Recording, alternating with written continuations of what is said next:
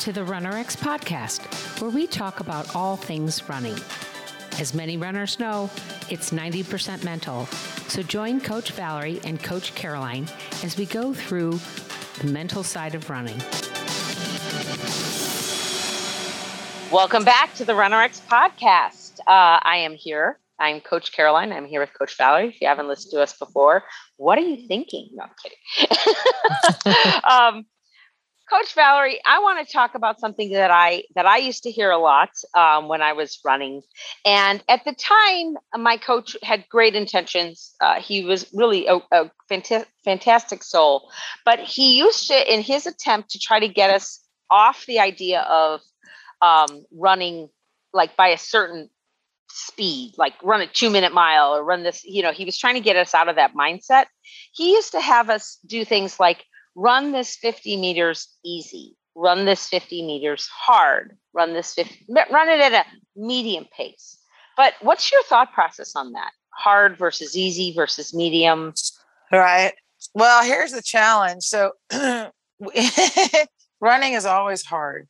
Yeah, yeah. no, well, and that's right. the conversation, no, no, kind of that language, right? Right. But it is true. here's like here's the thing. I was no, gonna say, I like to say running is hard. Running isn't hard. Breathing is hard, right? Because once right. you actually learn uh, how to run pain free, running itself, seriously, guys, isn't hard. It's the breathing that gets hard. It's well, it's holding. It's actually holding. Holding pose is what's hard. Right. Right. Holding For your ears, holding your body in one position for hours is hard. Yeah. For 20 minutes is hard. I mean, if you really even try to stand still and hold whatever posture you think is really right, even right now, if you're listening, try to sit up and think about how when someone's like, oh, here comes someone, I'm going to show them good posture. It's a mm-hmm. it's a thought, right? Yeah. It's not easy. It's not relaxed. Your whole run, you have to hold this line. This is important for people. I tell people this is number one if you're not holding this line, your body unfortunately is balancing. You got 68% over your hips. So if my head oh, is yeah. forward or my shoulders are back, you know what I mean? So yeah, right away, and someone tells me to run fast or run easy or run slow, what is first of all, what does that really mean? Like if I say to you, hey guys, run easy, how does that change your running? What's your first thought? I think for well, most people, they start yeah. to slow down their feet. They slow down their feet and they sit. They almost like lean. They stand more upright.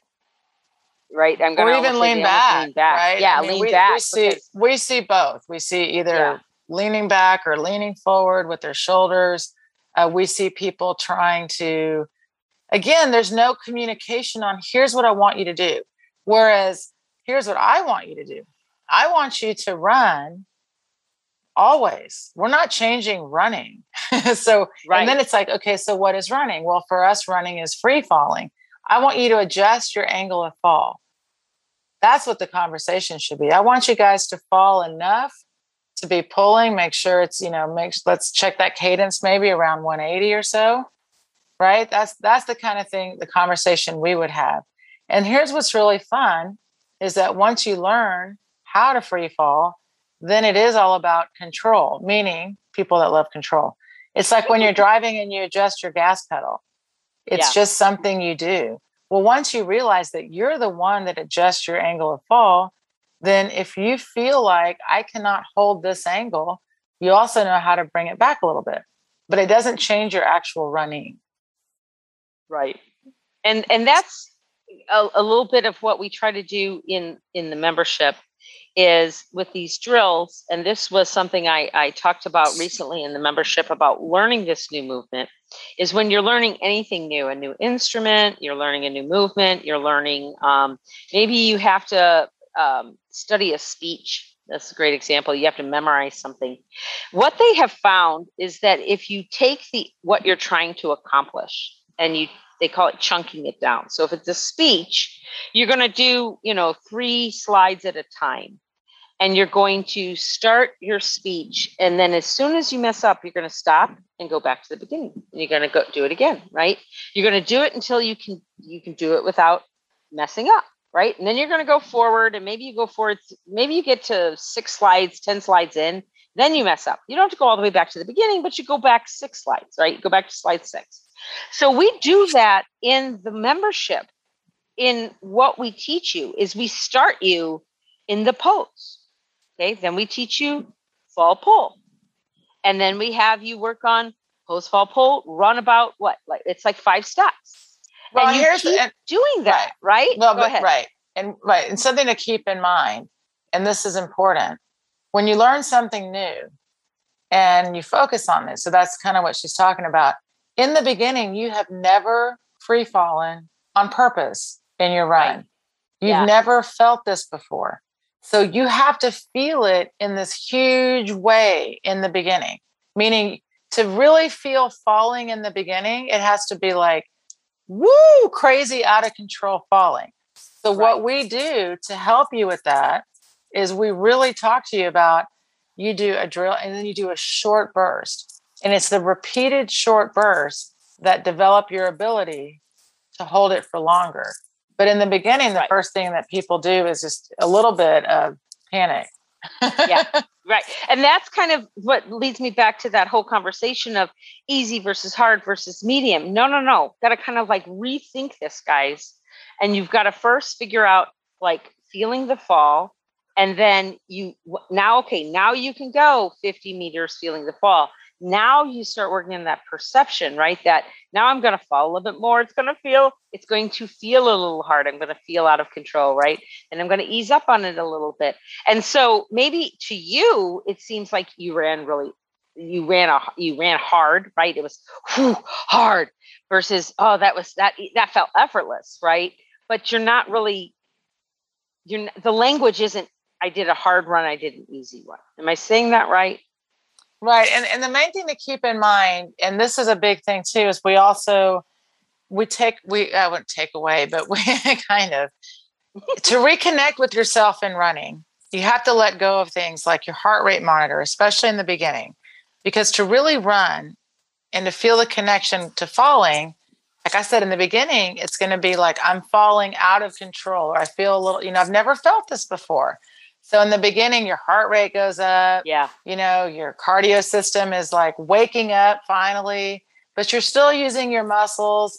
So there's a lot going on in your thinking. So we're like in the beginning, you have to let the external stuff go so we can help you feel it, right? So then what exactly. happens is though, and we promise you we wouldn't still be doing this today if it didn't really work. As you realize, oh, okay, I'm starting to feel it, right? Then uh-huh. what the greatest part of it is instead of assigning yourself, instead of assigning yourself a limit, we don't assign you a limit. What we say is this you're going to go out for a run. Maybe we maybe it's 60 to 90 minutes. Maybe today your run is going to be anywhere from 60 to 90 minutes. Your goal is to be able to match your fall your and pull. Meaning, right. You're running and you can sustain where you are right now. And so this is really important for people to understand is that if I understand what that means, then maybe today I'm meeting my friend that wants to talk the whole time. So I'm going to fall at a pace that I just need to pull my feet a little bit, stay at my, you know, my tempo pace, if you want to call it that. Pull. I'm always having to use muscle elasticity. So there's no question that my cadence needs to be about 180 but I can still maintain a conversation. Then maybe I'm feeling pretty good and I want to fall more. So we set up your training same way. Like we have intervals, we advise people, all that's the same stuff you've heard before. You run hills, all of that is still part of it, except that instead of labeling it hard, easy, fast, right. slow, let's right. see what you can do today. Because today might be different than yesterday. But your goal, if your goal for today is I want to really try to feel my fall, then absolutely you should run a shorter distance. See what I mean? Yeah. Like that's exactly. how we start playing with it. If you want to go hang out, run a long time, then you don't have to fall as much. But we all still have to fall. We all still have to hold our pose.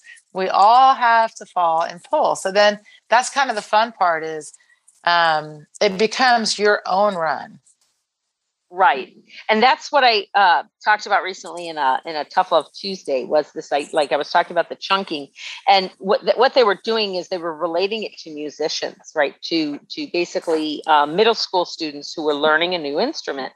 And I don't know about you, but I grew up in the suburbs of Chicago, and it was right about I think like fourth grade that you got to pick your instrument, right? Are you going to be a drummer? Or you know, because we had music in our schools. It was a big thing in the '70s, and so those students that said like they asked them they did this this thing it was really interesting. They said how long are you going to play this instrument? And some students said oh just till the end of my school year. And some students said oh through high school. And other students said no you know i want to be a drummer forever right? I want to i want to play forever.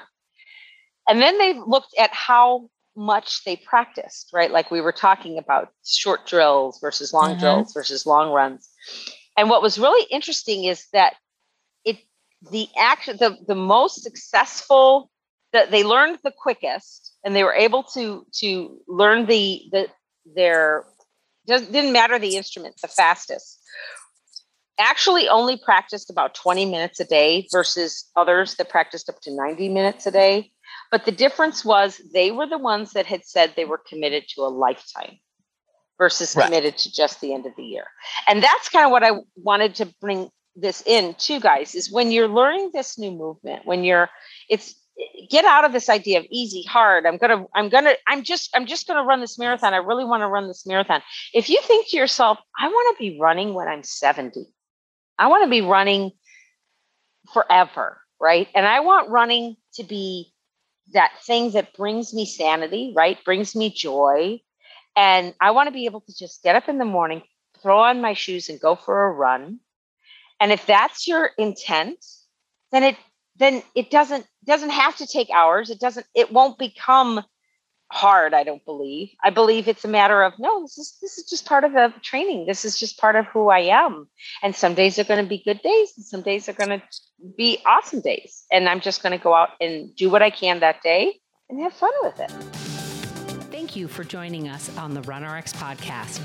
If you'd like to know more, join us at www.runrx.fit. And if you have additional questions that you'd like answered on the podcast, email us at support at runrx.fit.